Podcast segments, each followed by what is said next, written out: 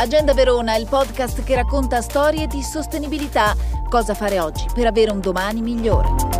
Oggi siamo 7 miliardi di persone sulla Terra e fra pochi decenni si parlerà di 11 miliardi di bocche da sfamare letteralmente. Trovare una via per l'alimentazione sostenibile per l'ambiente, per le persone, per gli animali e le piante è assolutamente doveroso ed è uno degli obiettivi dell'agenda dell'ONU 2030. Vediamo, eh, cerchiamo di capire oggi come la scienza stia elaborando la migliore alimentazione possibile. Chiediamo al professor Gianni Zoccatelli, docente di chimica degli alimenti dell'Università di Verona, che cosa mangeremo in futuro e quali saranno gli elementi più sostenibili per l'uomo, per l'economia e per l'ambiente. Noi dobbiamo imparare a convivere con un paradigma fondamentale.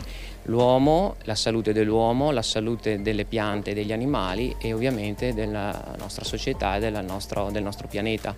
Quindi quello che dovremmo fare è eh, alla fine un continuo compromesso fra eh, ciò che va a vantaggio di una o dell'altra sfera e, e, e, trovare la quadra perché tutte queste realtà possano svilupparsi e non una primeggiare a discapito delle altre. Per ottenere dei prodotti più sostenibili senza rinunciare alla carne nella nostra dieta si parla molto ultimamente della possibilità della carne coltivata. Sarebbe una grande opportunità anche industriale per l'Italia poterlo fare?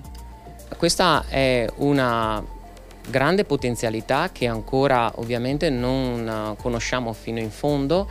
Sappiamo che ci sono molti interessi anche da parte di molti consumatori di poter accedere a una carne più etica, perché alla fine l'animale non è sacrificato, si tratta di una biopsia di cellule staminali che poi vengono coltivate in determinate condizioni all'interno di bioreattori. Quindi è sicuramente un'opzione che noi dobbiamo aggiungere a corredo di tutto quello che abbiamo già detto e che eh, potrebbe veramente diventare un'opportunità di, di business anche per il nostro paese, perché poi se questa eh, tecnologia effettivamente dovesse progredire, eh, noi rischiamo di perdere un treno. Se si può fare, perché no? Insomma, la stessa frase si potrebbe applicare a scelte alimentari, offerte alimentari particolari, pensiamo ad esempio alla farina o ai prodotti a base di insetti che sono stati liberalizzati nell'Unione Europea. Che vantaggi porterebbero?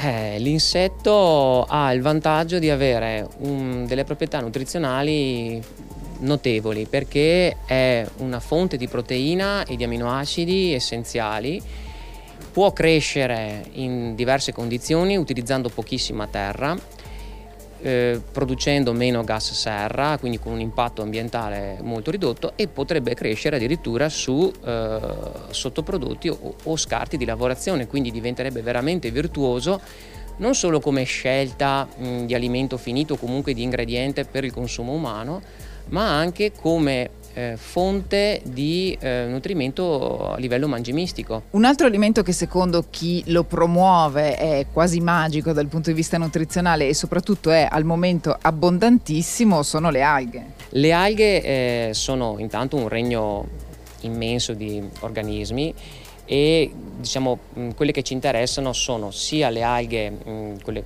definiamo marine, no? quelle che effettivamente possiamo anche consumare eh, così come sono e poi c'è tutto quel eh, gruppo di microalghe che sono molto interessanti, che crescono grazie alla fotosintesi, quindi utilizzano poca energia e la luce del sole per ora c'è, quindi eh, possiamo farle crescere bene e sono interessanti perché producono molti, molti nutrienti che possono essere carotenoidi, uno fra questi per esempio la staxantina che è un potente antiossidante, eh, producono per esempio omega 3, possono produrre vitamine di vario genere e nutrienti che noi possiamo utilizzare sia per l'alimentazione umana che per quella animale.